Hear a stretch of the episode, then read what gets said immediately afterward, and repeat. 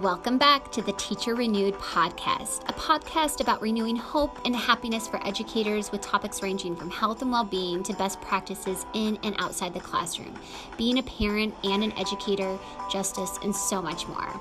I was one of the many teachers who left the classroom due to burnout. I thought I would be a teacher for life and found myself walking away from a career I loved. I want to get in front of this and talk candidly about ways in which we as a community can support the health, well being, and development of educators, especially teachers who are feeling the burn and are questioning if they made the right career choice. Trust me, you did. Let's get started. I'm so excited, as I generally say at the very beginning of most podcast episodes, but welcome back to the Teacher Renewed podcast. I'm Kelley Pomas, and with us today is Karen Myrick, who is a 20 year veteran educator who has done extraordinary things in the international school in at an international school in Sweden, which is so fun because we actually have somebody in Sweden getting to talk to us about education outside the US, also from Canada. So, again, outside the US, which is really exciting. But I think what we're going to find today is that Karen can speak very holistically about what all educators need, which is mindfulness. And so you can actually find Karen as the mindful teacher um, on Instagram. And that is actually how I found her. As I was thinking about what I wanted to name my own business, I thought, oh, maybe mindful teacher or mindfulness teacher or something along those lines. And as I was hashtagging and looking for handles, I found Karen, and her content is beautiful. And she was one of the first people I asked to be on this podcast. And so I just can't tell you how humbled I am to finally get to be in your presence, Karen, and get to share your story with our listeners because it is one of, of empowerment and calm still. You know, those are not dichotomous words. And I really am excited for you to highlight the work that you are doing to really support our teachers across the world in becoming more mindful and helping them to sustain in this work. So that's my introduction for you. I would love to kick it to you and and hear from you a little bit more about you know what brought you to education? What are you doing in education? And what are you most passionate about in education? Oh wow. Thank you kelley for that. That's amazing. I love that story about how you found me. So good the power of social media. Um, yeah, I'm really excited to be here. Thank you so much for asking me to be here. Um, this is something I'm super passionate about, so I'm just so excited at any opportunity to be able to uh, talk more about it. So, as you said, my name is Karen. I am a uh, born and raised in Canada, and I moved to Sweden in I think it was 2003, 2004 and I've been working um, at one of the international schools here ever since. And you asked me before what what brought me to teaching. It's so interesting, and it's it's not a question I think about too often, but when I do, it brings me back to my childhood and my mother. My mother was an elementary school teacher. And I just remember I have this scene in my head where she actually was teaching at one point at the school where I went to school and she was teaching kindergarten. And I remember walking into her classroom and she was in her element. Like those kids were just mm-hmm. hanging off every word and she was in her zone and loving it. And I just remember thinking, that's what I want to do. I, just, I want to be like my mom. I want that. That is what I want. And so also just having a really, you know, I liked school. I, I liked elementary school, but I also, I, you know, it wasn't always an easy place and it wasn't always mm-hmm. I didn't have the easiest time in school. So I think I also have this thing in my head where I'm going to, I'd like to make it better for other students. Mm-hmm. Yeah, so I think that's a little bit sort of my journey into how I got into teaching. And then before I moved to Sweden, I was working um, actually in preschools. And then when I came to Sweden, I started working at the international school. Basically, every grade from kindergarten. This year, I'm teaching fifth grade and everything in between, except second grade, actually. so that's on my list. Yeah. Exactly. It's a good grade to teach. Trust me. Eight year olds are amazing, as you know from third grade, I'm sure. yeah, exactly. So that's a little bit about my journey. And then, as far as mindfulness goes, I've always been really interested in you know mental health and well-being even before before it kind of became this um, really hot topic as it is today. But just really understanding, and again, from maybe my own experience in school, the importance of feeling safe in school. So even though maybe at the time I didn't really realize what that meant, but just this idea that if I don't feel safe, if I don't feel grounded, then learning can't take place. And so I remember writing, and even in university, my my um, you know my my essay when I was going to graduate and thinking about my teacher values and mission statements. Like safety was always a big one, and not just mm-hmm. physical safety, but mental and emotional and spiritual safety. And so I remember one year I was teaching kindergarten, and you know I was kind of I grew up. My my dad was he was a, a meditator, but more in like the religious sense. Mm. And so that wasn't really my my path, my journey. But I used to do some little visualizations with my little kindergartners, and there was always a couple that would fall asleep. But for the most part, they loved their. They I had one little boy who called it his meditation, and loved, he loved meditation time, and we do some little visualizations. And I just remember thinking like, wow, like once and this is before mindfulness was even a thing. I just remember thinking they were so grounded afterwards. Mm. I could do mm. anything with them after that. And so several years down the line, one thing led to another, and I was given the chance to do a one day workshop where there was um, a woman who had done some work with one of the schools, I think it was a, a middle school in one of the suburbs, like a bit of a, you know, tough um, neighborhood actually. And they were talking about they did a, an eight week mindfulness sort of pilot project and the results that came out of this were so amazing it kind of you know blew my mind and so mm-hmm. i wanted to learn more about that one thing led to another and i decided to become a certified mindfulness instructor and then it was just like the transformation for me as a human as a person as a teacher as a mom as a wife mm-hmm. all those things i thought i wonder what this could do for my students so I did some extra training in mindfulness in schools, and that was about four years ago. And I've been doing my own, I have my own practice. I help teachers get the practice started with themselves, and I bring it to, um, I help teachers bring it into their classroom. And of course, I do it with my own students, and I will never not do it because it is just so incredible.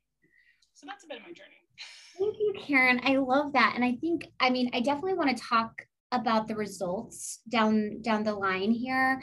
I think just given you know the my own why um, also being a practitioner of mindfulness um, i would love to just hear because i think we have to start with self you know? It's one thing to want to do it in our classrooms you know turn on youtube there's great youtubes there you know there's so many apps now but there's something that I feel like we have to do first as practitioners of this to implement it. And I'd love to just hear your suggestions on, you know, as teachers are contemplating putting mindfulness in their classroom, what do they need to do first for themselves? And I, I'm sure you can speak very expertly to this given that you train teachers on this.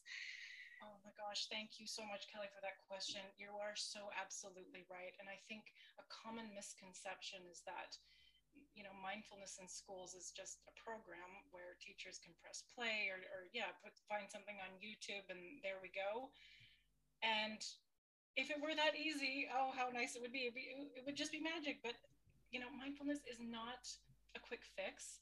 It's a life journey and we never get there. It's just one of those things. It is a practice and it's something that we show up for. And so this idea that you're you nailed it. Like this starts with us. Children cannot learn when they're dysregulated, and they can't learn from an adult who is dysregulated. So if we're, you know, stressed and exhausted, not taking care of ourselves, and our brains are on, you know, past or thinking about the future, and we're not really here, our kids sense that. You know, our, our students are like little sponges. They know. They may not know that they know, but they're, you know, they know. They they get those feelings. They they take on our energy, right? So the fact that it starts with us is my message. This is my why. This is my reason for being. And this is the thing that I'm so passionate about because I don't even really want to think about bringing this practice into the classroom until we bring it to the teachers. Mm-hmm.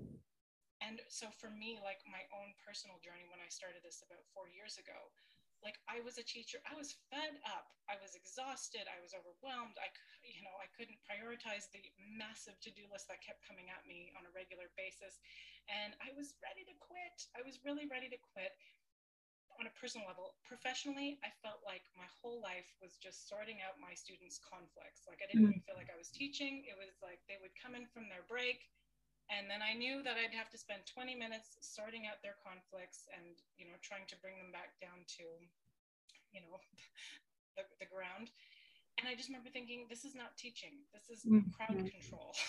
so that was one of the things I really realized after my own when I started my own practice and then started bringing it to my students was just this there's so much that goes on it, it's so it's so simple but so complicated and so some of the things that i noticed for myself were just generally i slowed down and therefore I was better able to prioritize. I wasn't trying to do all the things in one go. I was better able, it was just, it felt clear. I was able to prioritize. I was able to think, okay, what really needs to be done and what is just fluff and, you know, not important.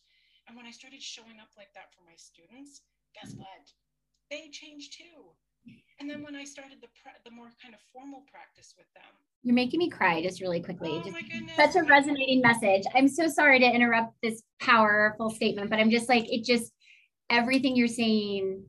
I'm just thinking about the teachers I work with. I'm thinking about myself 10 years ago. Keep going. Thank you. Oh my gosh, I'm just I'm connecting so bad, uh, so hard with you right now because we have all been there. And then I noticed, so this was the class because I'm putting myself back in that situation with that very class that I was with when I started practicing mindfulness and I started doing my training. And so after I got my own practice down, my own personal mindfulness practice, and I started learning all the things and I trained to become an instructor, and I started practicing with my students, it happened so subtly. But all of a sudden, I realized I have not dealt with a with conflicts mm. in a week. I just I it really hit me. All of a sudden I was like, I don't know if they're more grounded, if they're better because of the practice, they're starting to sort themselves out. And then in the times when I did have to step in and help, it was like dealing with logical adults. Like they could talk about their feelings, they could say their side, they could see the perspectives of the others. Like, oh, well, you know, this happened. And I realized after I took a few breaths that maybe they didn't mean it or it was an accident. Like, mm. whoa, yes this is you know this is what we want this is what we want for our students is what we want for our world and so yeah i and, and since then I, I will never not do it. I even had a little guy in my class that year who was on the autistic spectrum. And you know this was my first this was the first class where i ever practiced. So looking back there were probably some things that i could have done differently. But you know i just let him do his thing. And he was one of those little guys totally literal. If your teacher tells you to close your eyes you're gonna you're gonna do that. And so he'd sit with his thumbs over his eyes just so he could keep his eyes closed. But again i'm not saying it's all because of our mindfulness practice but i definitely think that it played a part. His you know other teachers and his parents came to me and said he he's not the same kid. He wasn't having these aggressive outbursts anymore. You know he was able to like kind of sit still with himself and his eyes closed in a different way. You know his attitude towards his work changed and i just thought why aren't we all doing this?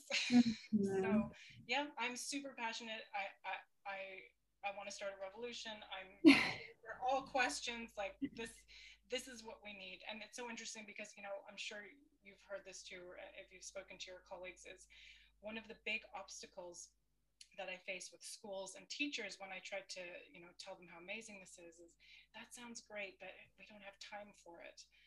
And I just think my answer is always, you don't have time not to. You don't have time not to. And the time you put in, you will get back tenfold by not having to sort of, you know, spend your whole time dealing with conflicts or repeating yourself, you know, 50 million times your instructions because they listen the first time. You don't have time not to. Amazing. Um, and so I think thinking about that, you you started the first thing you said was just slow down, right? And then by you slowing down, the energy in which you were putting out there, your students were starting to channel. And now at this point you've seen the the difference in your own class and you've had now especially given the time that you've been at your school to start training your colleagues. And so talk to us about how yeah what that journey has looked like and what you are doing now for your school. Yeah well, you know, like like all good things, it takes time. So it wasn't one of these things where I became a trained mindfulness instructor and everyone opened their arms to me and embraced this and said, "Teach us." Uh, it's been, you know, it's been slow but steady. And so at my school, it really started with who's interested, like who's with me, kind of a thing. And you know, luckily there were quite a few teachers that um, that wanted to explore this more. They had seen what I've been doing. They noticed equitable changes in me as a, as a person, as a teacher. And so they wanted to know more. So I started with, uh, I gave a, an eight week course to my colleagues for them. Mm-hmm. For them. Nothing to do with school or class or students. This is for you. So you can start learning to take care of yourself, to regulate yourself, to make that time for yourself and how to listen to your body, listen to your thoughts, and listen to your feelings so that you can better show up for yourself in your work mm-hmm. and in your personal life. And then after those eight weeks, we then we did a classroom implementation. So here's how you can now get this amazing practice started with your students. And so I've done that, you know, anytime we have a new teacher, because we often have, you know, teachers coming and going, new, t- new staff. So I've done maybe three teacher courses with my own staff. We're a big school. Uh, and you know now we're we keep we're, we're, we're keeping the the practice going. We've never forced anyone and said this is something everyone needs to do. However at my school i work for the ib the, the international baccalaureate and mindfulness is actually part of our curriculum. Mm. that, that, which came in which is so amazing um, it's actually one of the uh, like approaches to learning. Like we, we need to be mm-hmm. able to you know focus and, and have uh, strategies to cope with stress. So it is actually part of our curriculum now which is amazing but it is this different i know it's so it's so amazing. So we should be teaching it to our students. But it's this funny place of you know personal and professional because I really believe that if we're going to bring this to our students, we first must have our own practice. Mm-hmm. Yeah. And um, I, I definitely, because I, I mean, I don't want you to have to spill the beans on your course, but what are some of the components or principles that that you incorporate for that self piece? Yeah, so we start with um, really talking about what mindfulness is, and it really is just being in this present moment on purpose hmm. without judgment. And it's this without judgment that can really, you know, that's really new. We always think good, bad, right, wrong, it's supposed to be, and it's often that that gets in our way. So this is this is where we start first is that you just show up for your practice. There's no judging yourself, there's no judging your practice, and really just this idea of you know, we talk about autopilot. So, you know, how, uh, you know, we, we, we become aware of how often we're ruminating in the past or having anxiety about the future. So we, we sort of catch ourselves in those moments and then just see if we can bring ourselves to this present moment, either with our breath or engaging with our senses. And then we also spend time listening to our bodies because our bodies are always talking to us. And when we're not present, we're not listening. And what happens is if it's I love this quote. It's so powerful. If we don't listen to our bodies when they whisper, we're going to have to listen to them when they scream, right? And you know, anyone who has had burnout or knows someone who has had burnout, it's people who have not been listening to their bodies and they just mm. hit the wall and it just stops. So huge, huge, huge for teachers. This is one of the most transformative things that comes out of the course is the ability to listen to your body's signals. And then I'd say one of the other huge, super important components components of the course is compassion, mm. self-compassion, and then compassion for others. But really, in my course, it's about self-compassion, and this is this is powerful stuff. Let me tell you. And th- th- that that module comes in the middle of the course for many reasons, but by the time we get to self-compassion we've you know been listening to our bodies we've been listening to our thoughts and feelings and we've been practicing getting present. So that is what we need if we're going to show ourselves compassion. We first need to, you know, have some acceptance of how am I feeling. Mm-hmm. So these two questions that we were practicing answering: What is happening? You know, awareness, and what do I need? So acceptance and how to take care of ourselves. And when you can come out of a course and be able to answer those two questions, you know, there you go. You know how to take care of yourself. What is happening? No judgment. What do I need?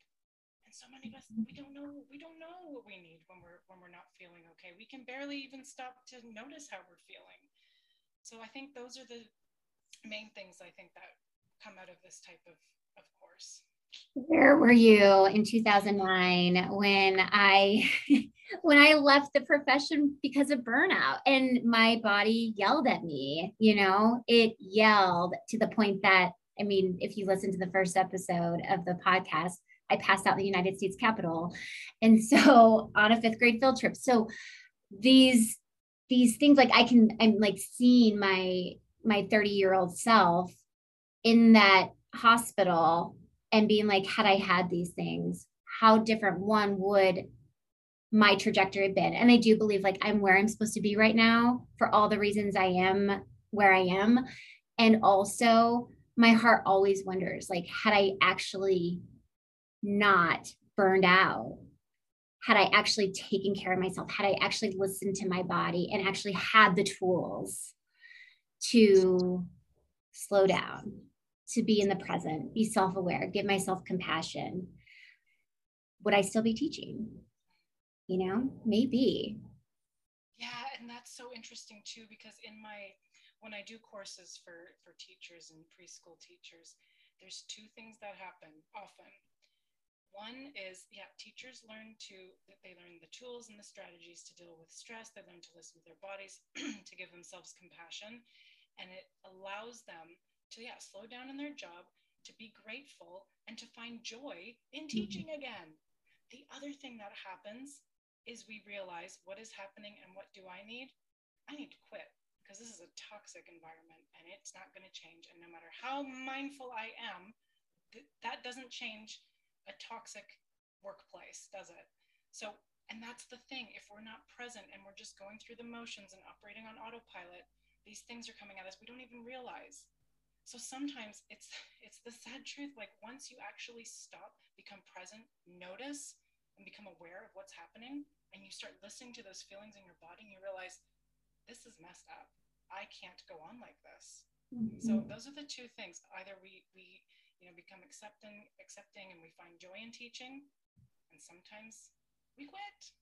Or we you know we find it we find a school or a, a, an environment that suits us. And the, the thing is it's so different for everyone right? We have different tolerances. We're also different on the inside in our experiences. So what might be a super toxic stressful situation for one other people are able to cope with and we don't judge ourselves for that. We're constantly comparing ourselves and judging ourselves it doesn't matter. We're individuals. We deal with things in different ways, and that's you know that's the way it is. Self compassion. Mm, love that. Thank you so much. Um, I'm, I'm so excited for educators, especially those who are thinking about leaving the profession, one, because of burnout, or two, because of demoralization, like whatever it is, but knowing that they can be within themselves and hopefully you're hearing this uh, to everyone who's listening be within yourself give yourself compassion don't judge yourself. And to those questions like what is happening and what do you need? And what you need is different than what somebody else might need and that is okay. That's what i'm hearing and i'm it's so resonating with my heart. So um, I do have a, another question. I feel like, to your point, like the mindfulness is a hot topic, SEL is a hot topic. I guess I view SEL as more of an umbrella, maybe mindfulness with within that umbrella.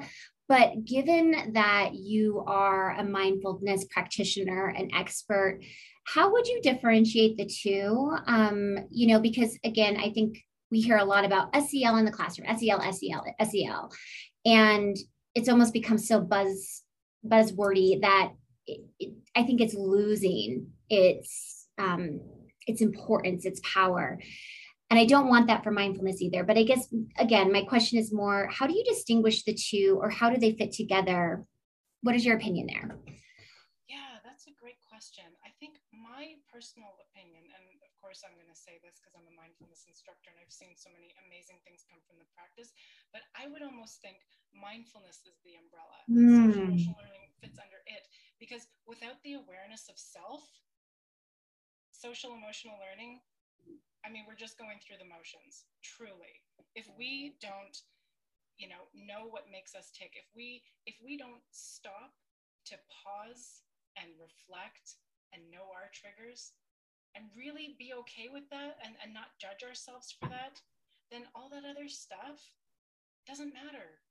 These kids need to just take a minute and stop. And they also, you know, self compassion because, you know, why do kids become dysregulated. It's because there's so much going on within them and they don't, you know, I mean, let's face it, when we look at the kids in our class, the ones who are the most challenging are probably the ones that don't feel very good inside, right? Mm-hmm.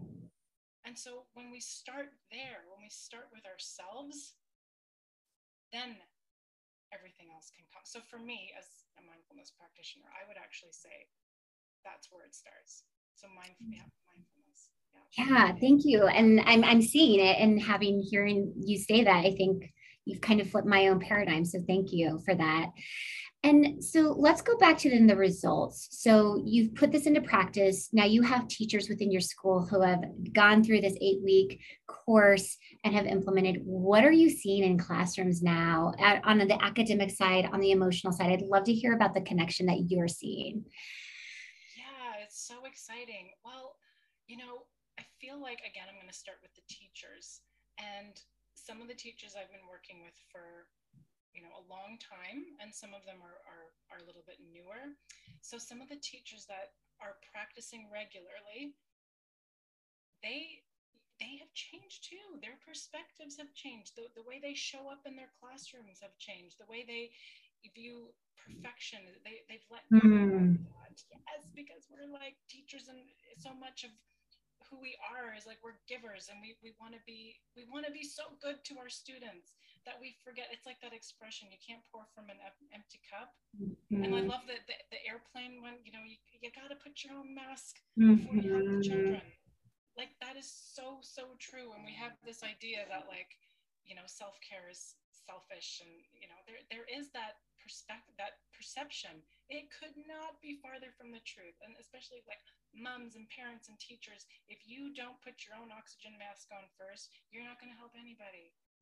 And I, you know, Kelley, I know because I listened to your first podcast. Like, you know that too. You were feeling so ill, and you were trying so hard to be there for your students, and you know, but you were, you were hitting the wall. Mm-hmm. And then, you know, who can we help then, if we if we can't take care of ourselves? So it's just so important, and I'm so passionate about changing that whole story. Like, teachers, it is not selfish to look after yourself. And oh my gosh, like I, I'm in some Facebook groups with some, you know, teachers from America, and oh my gosh, you guys. yeah, yeah. It's so interesting. And this idea that, yeah, like you are actually expected to go above and beyond your job and your you know your job description your working hours it's just it's like a given you're meant to wake up at the crack of dawn to go and pick up a student so that they can come to the school. Like this is also part of it that our our school system is allowing that to happen. Like no wonder mm-hmm. teachers are are hitting the wall. Right. And that's the thing too and i feel like when we can start taking care of ourselves we get the energy and we get the the knowledge of what is in my control what can i control and what is out of my control? What should I just leave? Like, what is not worth my time and energy? Mm-hmm. And then mm-hmm. being able to actually show up for yourself for the things that you can control and the things where you feel like I need to stand up for myself right here and that you actually have the energy to do that. Right. Right. Wow. And so, in thinking, going back to that, so it starts with the teachers, and now they have this energy this renewed sense of self and self-compassion. They're putting it in the classrooms modeling this i'm sure for the students.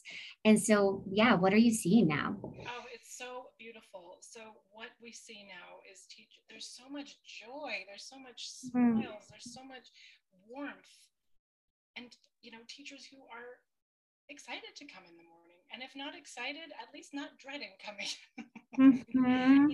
they have the energy. They've gotten a good night's sleep. They've made sure that they have breakfast. They're making sure to do their workouts so that you know that they're taking care of ourselves. So of course, when we have teachers who are feeling healthy and looking after themselves, that is coming into the classroom and they're energized and you know they're that grounded adult. I saw the most amazing thing actually on the uh, playground the other day. I was out on break duty, and one of my colleagues was out there with me and they were one of the teachers who, who are practicing and have taken uh, mm. one of my hmm. courses. And so this little guy in the playground comes over and he's all, you know, he's in a state and every part of his body is, you know, raging and shaking. And my colleague was so calm. And I watched this interaction from across the, the playground and you could see his energy transferring to that little guy.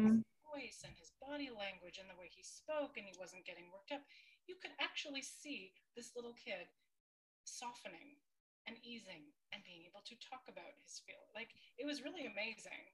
And that's how it is. This is why it is so important that teachers are having their own practice and that they're grounded in themselves because when these little these little these little people come to us and they've got all their issues, we can't let that we can't add fuel to their, their fire.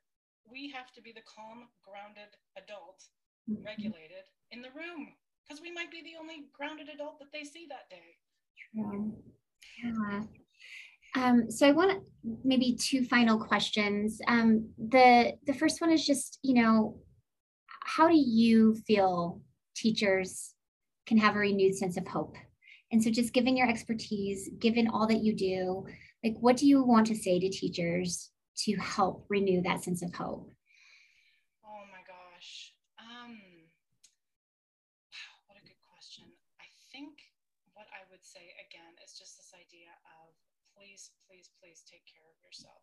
And that it is possible. Like if you're feeling exhausted, if you're feeling, you know, like this, you're not going to be able to do this, that this is not sustainable, it really and truly is.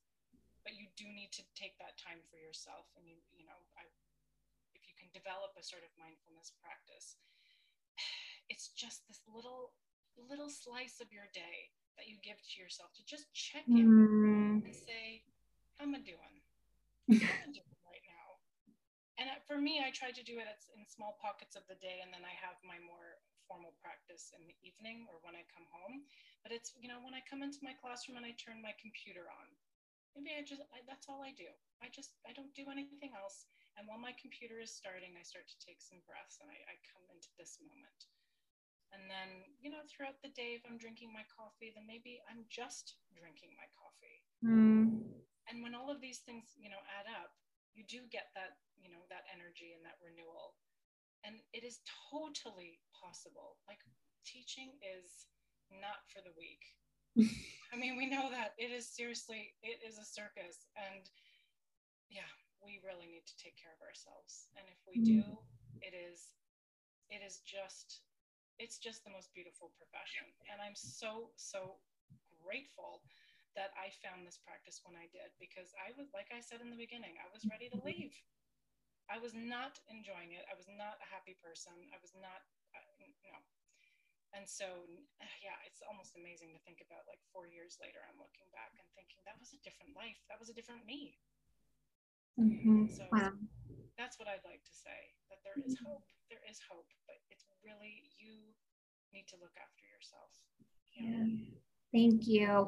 And so with your practice, your courses, your your revolution that you're building in mindfulness, how can people find you? How what do you offer people um, so that they can leverage your extraordinary gifts that you bring to this world? Thank you. Yeah, I well, I guess where we found each other, Kelley. I like to hang out on Instagram and I'll I post sort of little tips and tricks and ideas of what you can do uh, in your classroom, but also a little bit of motivation and inspiration to always, you know, check in on yourself. Uh, so you can definitely find me there at themindfulteacher.co, so CO. Um, people can also go to my page, so www.themindfulteacher.co, and there you can find you know information to contact me right now, I am working diligently on moving my um, teacher mindfulness course to an online model so that I can start reaching more people no matter what time zone you're in. You know, that's the thing to have come out of this pandemic is we're all, we've realized we can't always count on meeting people face to face, which is, you know, my first love, but also you know how amazing technology is that we can actually meet in this way. So i'm hopefully going to be launching my next um, mindfulness for teachers course this spring. Super excited. It's going to be a mix between you know pre-recorded lessons that people can do in their own time when it suits them in your pjs your messy you know teacher bun. And then we will meet every few weeks to connect to talk to reflect and to share our experiences about what we're going through because that's a huge part of a mindfulness practice is the reflection. Because this is where we get a chance to like put words to how we're feeling and it's like this you got to name it to tame it. So really this is like the awareness. So talking about you know our experiences listening to other people and connecting is like really transformative. So um, that is hopefully going to be coming out this uh, spring. I'm super excited um, I love doing workshops for schools and preschools. I, I've done, you know, half day workshops, full day workshops. We start with, you know, motivating teachers why this practice is so amazing and then helping them out with some classroom implementation. So those are my favorite things to do. Wonderful. Well, make sure that I put it all in the show notes so people can access you very easily. And if they have interest in leveraging um, what you do offer, then they can reach out to you very seamlessly. Before we go, is there anything else, just like any party messages that you would love for our listeners to hear? Wow. Um, let's see. I think just, you know, oh gosh, thinking about these last few years and everything that we've gone through, I think we've all realized how incredibly strong we are, mm. but also we are not invincible. And if you have managed to get through these two years, bravo. And if not, that's totally okay and understandable. This these past few years have been an absolute storm let's make sure that we're ready for the next one.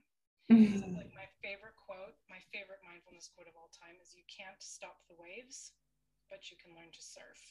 Mm. And so I'd love this parting message of, you know, mind, a mindfulness practice isn't going to make your life, you know, problem free, but what it does is it prepares you for those waves so that when they come, and they are coming, we're, we're ready for them so they don't knock us off our feet. Mm. Karen, thank you so much. This has been such a pleasure. I I'm taking away so many things and just am so grateful to have found you and have you in my life and now have you a part of the Teacher Renew community. I cannot thank you enough.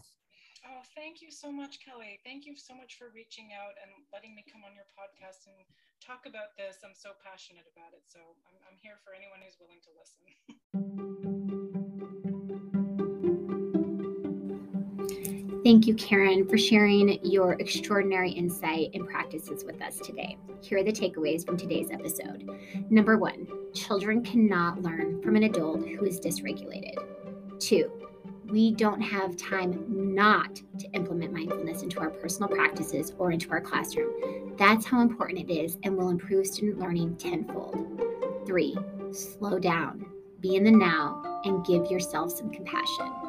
Four, our bodies are always talking to us. Listen before the whisper turns into a scream. Five, self care is not selfish. And six, teaching is not for the weak, but that does not make us invincible. Thanks again for joining us for the Teacher Renewed podcast. Remember to sign up for our Teacher Renewed community on Facebook and follow me on Instagram at teacher underscore renewed and be part of a community that is working collectively to support educators to make education better. Talk to you next week.